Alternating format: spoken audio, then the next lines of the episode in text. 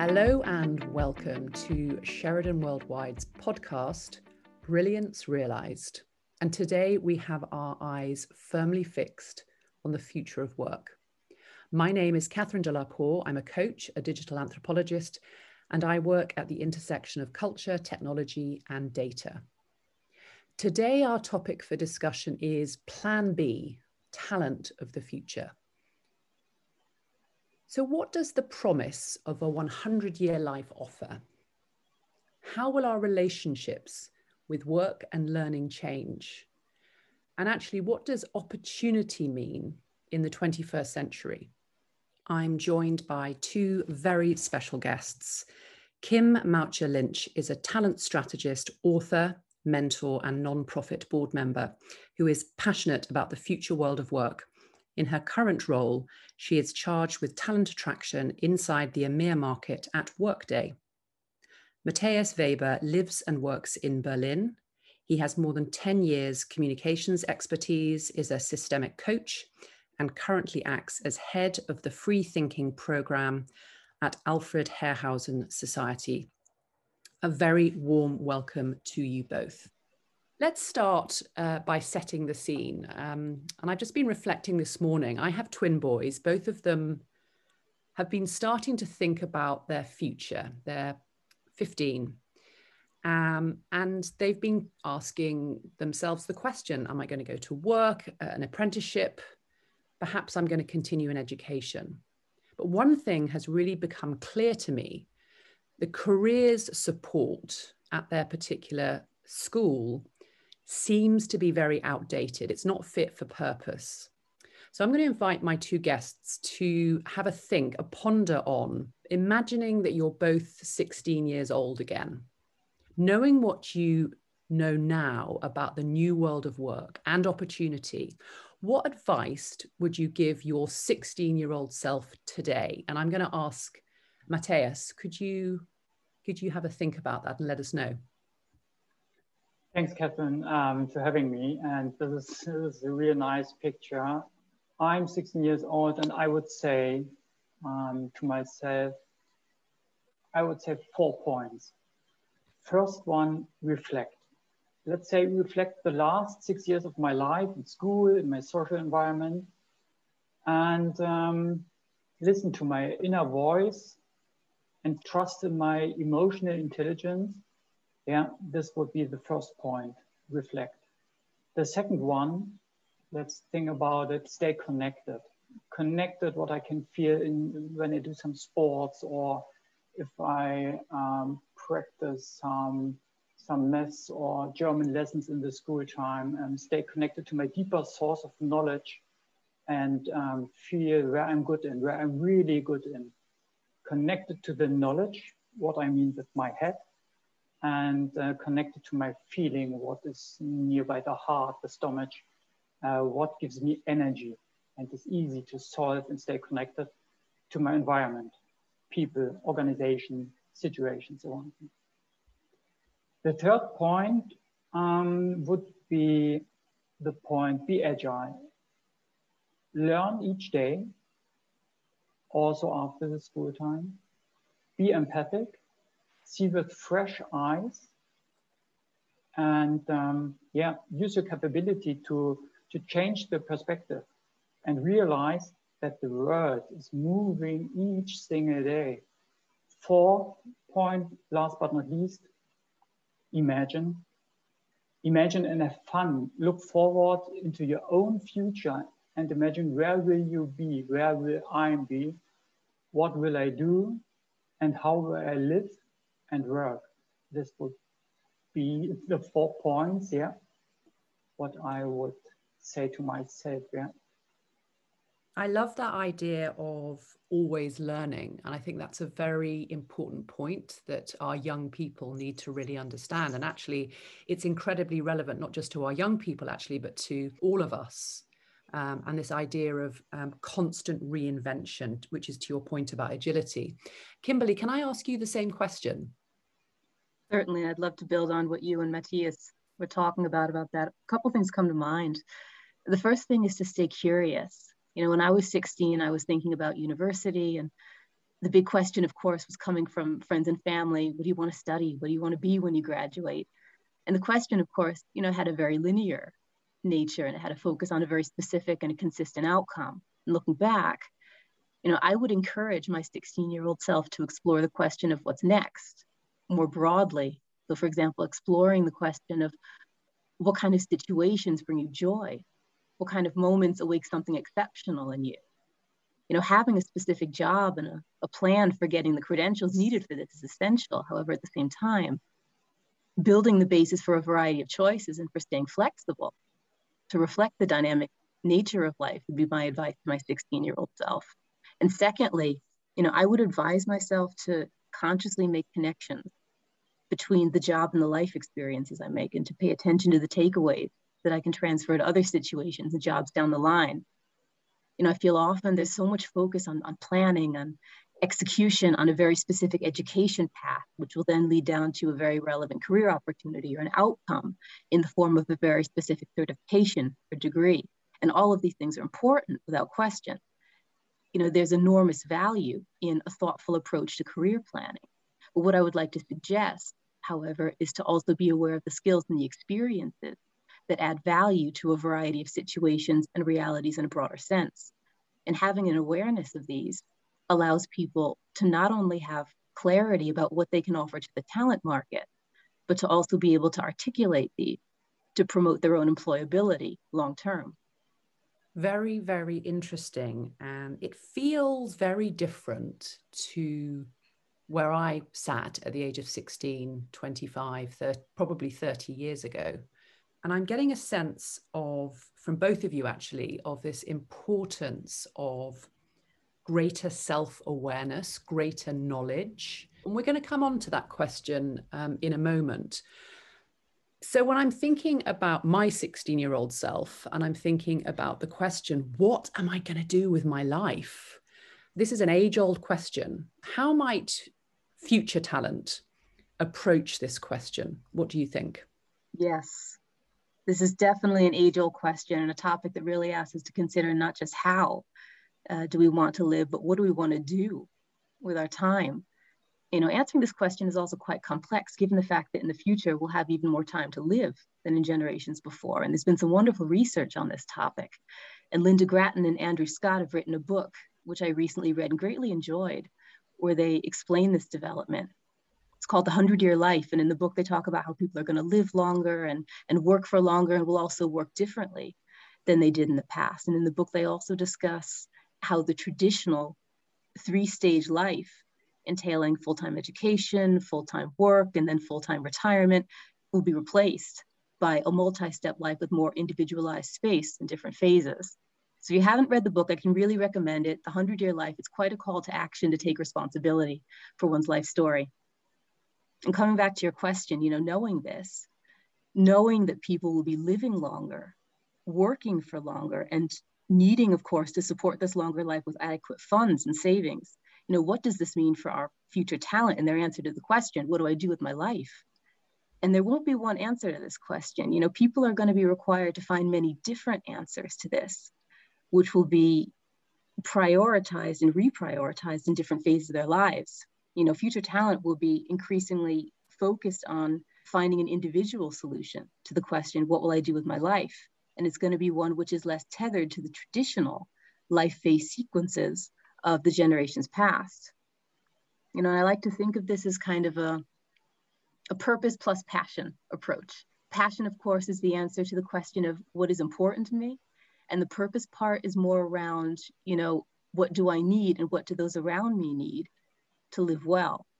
If I'm thinking about sabbaticals, if I'm thinking about time off to care for a family member, parenthood, travel, time for reskilling, and aligning to a new career. You know, these are all priorities that talent define and redefine throughout their life. And all of this, of course, comes with responsibility as answering this question requires self-awareness and a certain change agility. And it also comes with a certain need to balance the passion and the purpose. As we all know, there can be significant existential challenges associated with following a pure follow your passion approach without an eye toward the purpose part. So answering the question of what do I do with my life will really be all about addressing longevity and dynamics in life as an opportunity to continually reshuffle priorities as needed. And the people who will gain the most from this gift of extended life will be those who can find that balance and continually recalibrating is required.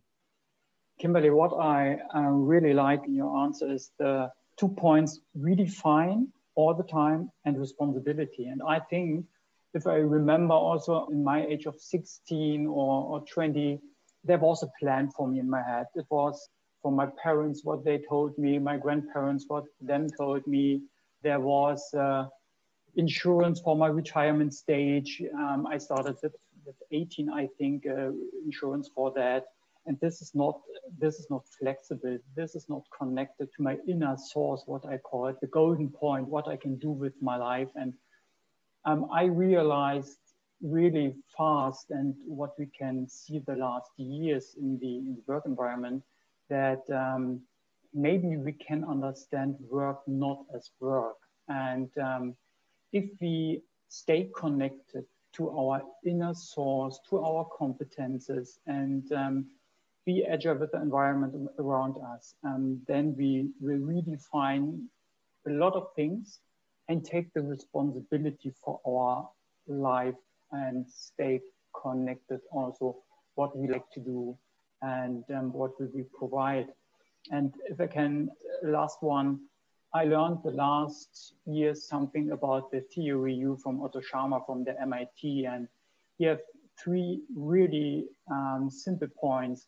Think with your open mind, feel with the open heart, and then act with an open will. And if you stay connected with others, see things from other point of view, learn each day from others, the older one from the younger one, the younger one from the older one, then I think you will have a great flexible future and don't think that only the retirement stage is the golden time. Live the balanced life now, each day. And um, yeah, then will be, I think, the 100 years life also a gift. Matthias, thank you. Um, I'm just going to kind of pull some of the threads together in terms of what you've just said. Kimberly, I absolutely love this idea of purpose and passion and this idea of work energizing people uh, because we know that actually human motivation is all about energy. And I'm also really, really interested, uh, Matthias, in what you said about people needing to take responsibility for their careers and for planning their careers. And I'm just wondering if, in terms of kind of the talent of the future, how important do you both think it will be for organizations to be authentic, ethical, and principle based in order to be able to attract the talent of the future? So, thinking more about where am I going to work? And what new provisions do you think the talent of the future is going to be looking at opportunity with future employers? What's going to change? So, organizational authenticity and principles will be absolutely key to attracting and retaining new talent. And this has been talked about for years now, you know, the importance of companies leading with values, but the pandemic has accelerated this and brought this topic front and center not just for companies, but for talent as well. And, you know, title, compensation, all of these things are extremely important. But increasingly and more urgently, people want to know what kind of company they're going to be associated with and working for. And so, of course, they want to know things like how is a company addressing inequities and how are they taking a stand for good? They want to know how are companies treating and communicating with their employees in times of uncertainty? They want to know are companies seeing ambiguity as an opportunity to double down on their promise for an employee-centered approach? Or do you know employees feel that communication is lacking, which can induce feelings of fear or distrust? And these are all questions which are all making a difference as people are making choices about where they want to apply for roles, where they accept job offers, and you know where they choose to work. I'll give you just one example I noticed recently. Last March, right around the time when we were all understanding the magnitude of what was happening with COVID, I was talking to some fellow colleagues here inside of talent acquisition. We were pondering what effect the pandemic and the uncertainty of how things would progress would have on the number of job applications we'd receive. You know, one could say it's possible that in times of uncertainty, people might want to stay with an employer they know rather than jump into a new situation they can't assess fully from outside. And I was pleased to note the number of conversations that I was having how many candidates were still applying and still approaching us, not just by applying directly on the website, but also by reaching out via social media channels. And what I heard again and again was not just interest in the concrete role, but interest in joining our company based on what they'd heard from other talents in the market. You know, and I was hearing things like, I've heard such great things about Workday. I want to be part of a company which walks the talk and cares so much for its employees. And for me, that was you know, classic moment of where people honed in on an opportunity based on a strong sense of trust that the company they were approaching is one which is in line with their values. If we talk about candidate experience, we can also see you know, examples of how a candidate's interaction with a company can influence even future buying behavior and sales. You know, some time back, I read an article about candidate experience at the company Virgin Media. The recruiting manager at the time had decided to you know, explore the connection between candidate experience and candidates' intrigue in recommending Virgin Media's products and even being a customer. And their research estimated that about $5 million in lost business was due to unhappy customers who were, you know, Virgin candidates and who had switched providers as a result of their recruitment experience. And as we know, when we engage with candidates, we represent our brand and our company and our products the great candidate experience is not just the right thing to do, it's good business as well. Absolutely brilliant point about the commercial value and the commercial impact of great talent experience. Matthias, do you have anything to add on that point? Only the point what Kimberly told a few minutes ago is the trust. The trust in the real company and um, if I have an invitation for an interview and I have experienced the company is um, yeah more in a selling mode or like in the HR marketing mode, I think a lot of candidates for the future will will see this or will feel this and um, they don't will waste energy in the future in companies like that. Um, you taught this, um, Catherine, that motivation is all about energy, and I think energy is limited. And if we think in, yeah, not work-life balance, but if I invest my energy or if I put my energy in a company, I like to trust the company and everything is connected. I'm at the same time maybe a customer or family members or customers. Um, I think it's what I told a few minutes ago. It's yes, see not work as work. And then if you trust the company, it's not the family, but um, yeah, we, we will see, I think, a new way of work in the future. Yeah.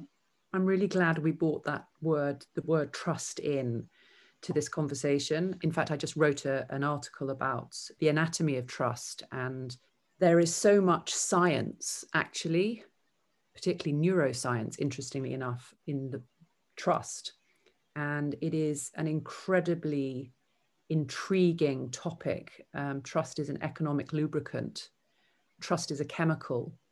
Trust is the basis, I think, potentially for future predictors of economic performance. That will be a very interesting conversation going forward. But I absolutely agree with, with both of you that trust and purpose, purposeful business, will be incredibly important in terms of uh, talent of the future selecting their future employers. I'm wondering about the importance of candidates, talent of the future, being able to sort of think about, and I think, Kimberly, you talked about skills earlier, mindsets and skills. How will the talent of the future be able to predict or forecast most in demand skill sets. I think that's going to be something really difficult for them to do, isn't it? Or are there solutions coming through in this area? Kimberly, what are your thoughts on that? Yes, that is a great question if skills are going to be 100% predictable. What we can definitely say is that the ability to predict and plan as much as possible will be increasingly important. And also that the rate of change in skills needed for the future is going to get faster and faster. You know, one thing is for sure, reskilling will be absolutely essential.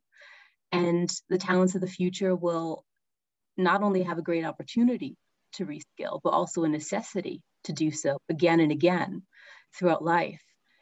You know, there's that old saying that what got you here will not get you there. And the same thing goes for skills in a way. The pace and the speed of change in our world and the technology means that there's a constant need for continuous learning. You know, I recently read a very interesting article from the World Economic Forum where they shared two quite key insights. And the first one was according to their research, they said more than a billion people will need to be reskilled by 2030 to address how jobs are being transformed by the technologies of the fourth industrial revolution. I mean, more than a billion people. That is truly a significant number. And secondly, you know, they shared that in the next two years, by 2022, 42% of core skills required to perform existing jobs are expected to change.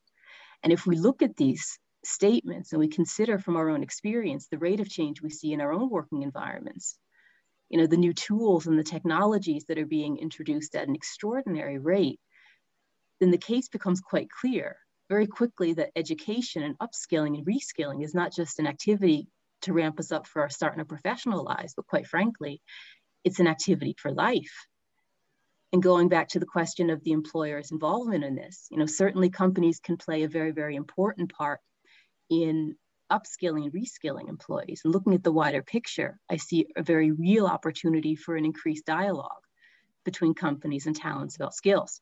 You know, on the one side, companies will increasingly be connecting with employees about what skills they need to achieve their goals and we'll likely see that many of the companies who will successfully navigate what is sometimes called the war for talent will be the ones which find ways to show employees how they can be part of the future of the company by contributing those skills. And at the same time, talents will be in on the conversation too to understand how they can develop from their current role. You know, and this kind of dialogue really benefits companies and talents alike, and it has an added benefit for companies because it also strengthens retention with workers who can, of course, develop internally instead of moving outside to grow professionally. Maybe just one more point on skills and benefits. Companies on the whole have a huge opportunity to strengthen not just their own talent pool, but to also have a positive impact on the employability of people in their communities and in the wider talent market by investing in upskilling and opportunity building. When a company invests in skills for people, they're contributing to greater independence and better quality of life on a broader scale. What do you think or what are the experience between employees and companies when they go in dialogue regarding to their uh, support to educate new skills? Is there an openness or what do you think? Because what, what I see or what I reflect the last years, the employees are very focused on their on their current job I can't change my way of thinking. I have these only these skills. And is there the trust to the company that um, I can change my work life in the company? In a healthy working culture, yes, certainly. Okay. This dialogue is, in my mind, very much around the now. So, what is the contribution now? What are the skills needed now? And also this future you know, this reach toward the future of what does the company need to execute on its strategy. And in my mind, also, you know, companies who will attract the best talents in the future are these companies who are able to somehow articulate this need, you know, explain what skills do they need to start this dialogue and, you know, foster this dialogue with their talents who are also looking for their next step and helping them understand how they can grow with the company and not start, of course, looking for opportunities to develop elsewhere. So, this piece around communication is really kind of standing out for me. both from the candidate or the talent point of view, but also from the organizational point of view. So I think what we're saying is future talent is going to really define opportunity based on a number of different things, including higher principles, uh, including self awareness, self actualization, and fulfilling purpose in life, if you like. And we've talked a little bit about, or Kimberly, you've talked about the importance of upskilling, reskilling from a, perhaps more from more of a technical skill point. I'm interested in developing a conversation around personal skills and meaning. And Matthias, perhaps I can ask you, what does the development and focus on developing personal skills and meaning, what is that to do with performance and output and the development of the human psyche? Mm, if personal skills and meaning will be combined with knowledge, I think the output will rise extremely, will rise.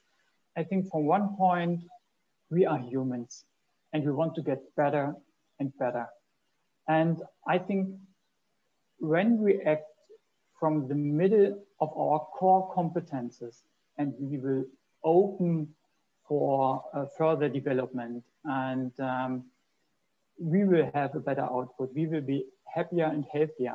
In preparation of our talk today, I, I thought about a little bit about the burnout um, discussion the last years and the psyche.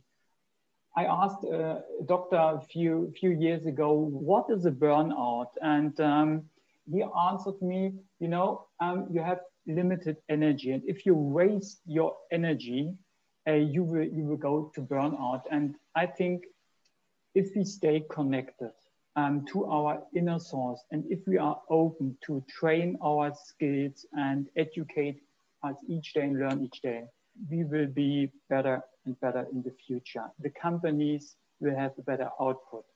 We will be happier. The work-life balance will be yeah, more in, in the center of our life, but not to talk about it and read about books it, live it. And um, yeah, this would be my thoughts on that. Yeah. I think we all know, just obviously, COVID has very much brought this into the forefront of everyone's minds, but a happier, healthier workforce is obviously incredibly important. There are some a lot of organizations who are doing some really interesting things around well-being, human well-being, and just kind of really building on that point that you're making about you know connection, connecting to self. You know, why do you think human qualities in particular have such an incredibly high priorities now for the talent of the future? Catherine, I'm not an AI expert, but AI will provide and support us with incredible things. Everything what could be digitized will be digitized.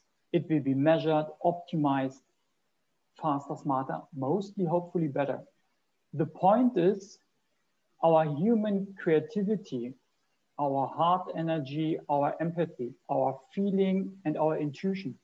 This is unique with the humanity. We have to take care and further de develop these human skills to combine it with the AI. I have a lot of discussion um, that, yeah, we have to be human, um, AI is, is not good, digitization is so bad.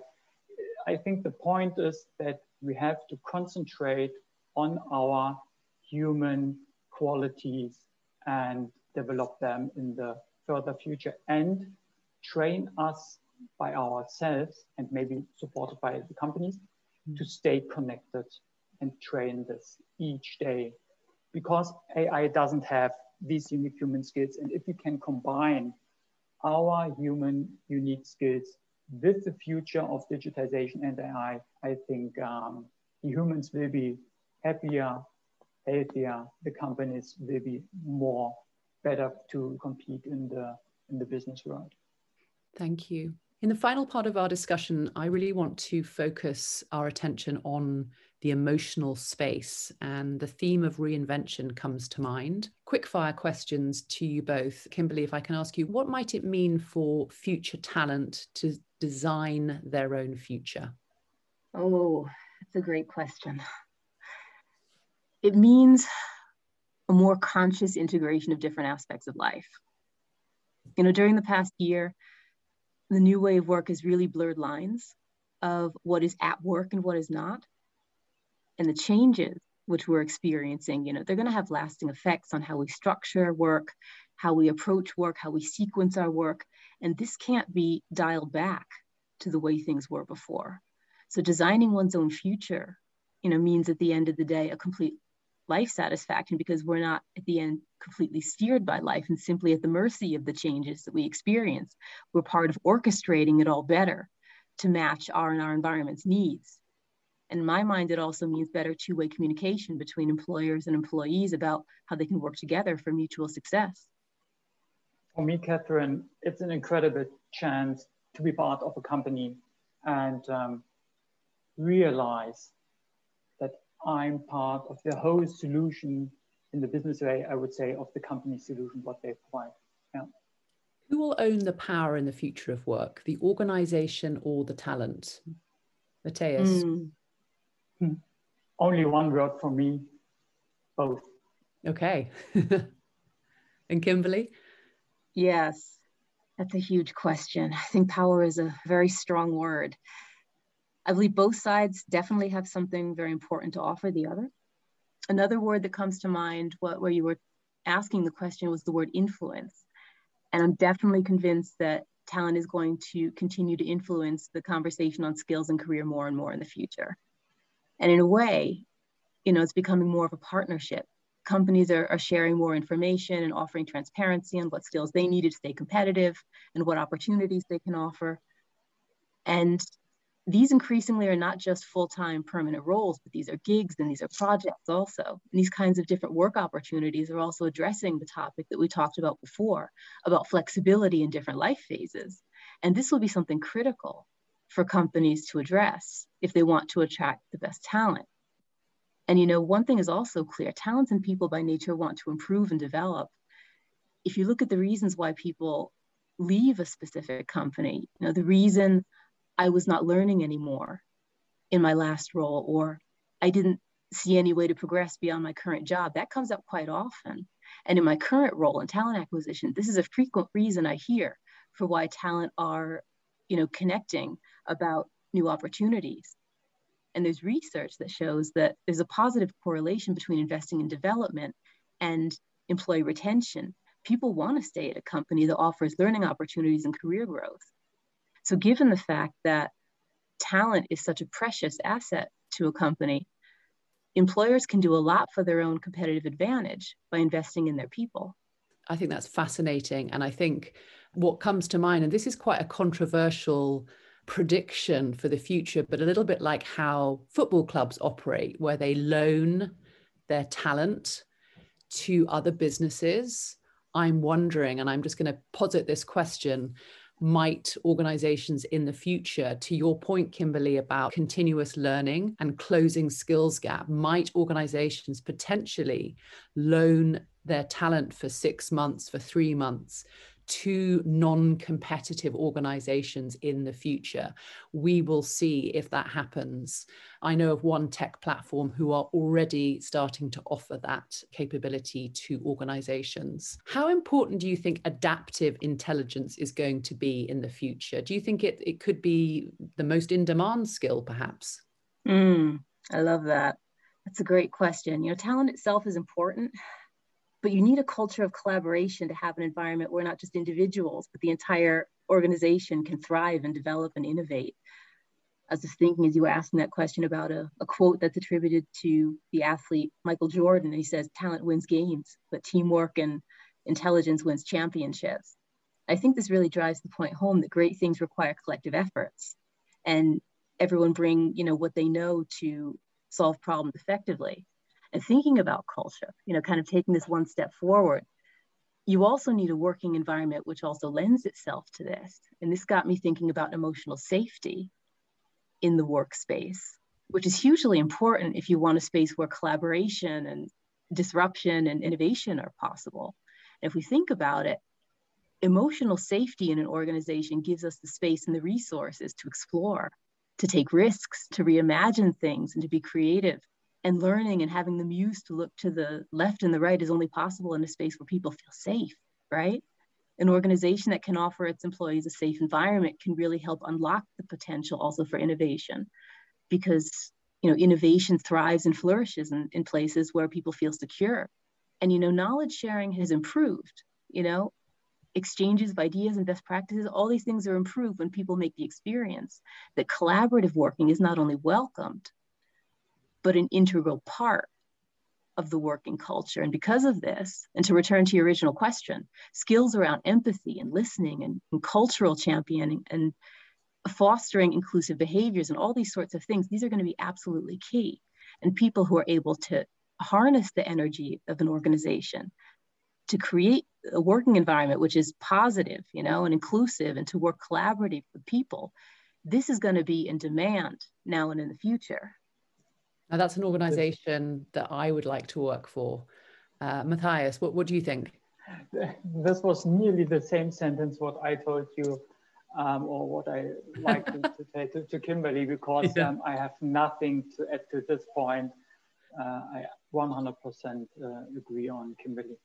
Yes, yes. I have one final question for you both. And Matthias, if I can come to you first.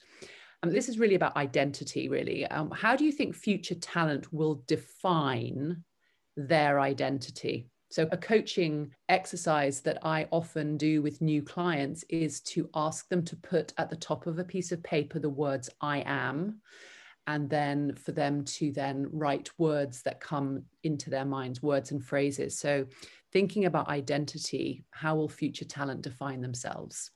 Um, and there came also only one word to my mind I am unique. And um, yeah, I love to provide then my company with my skills, and then you can put a lot of um, skills what you really are connected uh, to your um, deeper source, and you can edit. But the question I would answer: I am unique. Yeah. Love that. Hmm. I am. I am ready to make this journey my own. I take responsibility for my own unique career story and I embrace change as an opportunity to explore and grow. This is also great. Well, listen, I just wanted to say a big thank you to our guests today. We end on a very hopeful note. Thank you to Kimberly and to Matthias. If you've enjoyed this podcast, please share it far and wide. And very much looking forward to having you back here for our next episode of Brilliance Realized. And that's a wrap. Thank you very much, Catherine. Thanks, Kimberly. Thank you very much.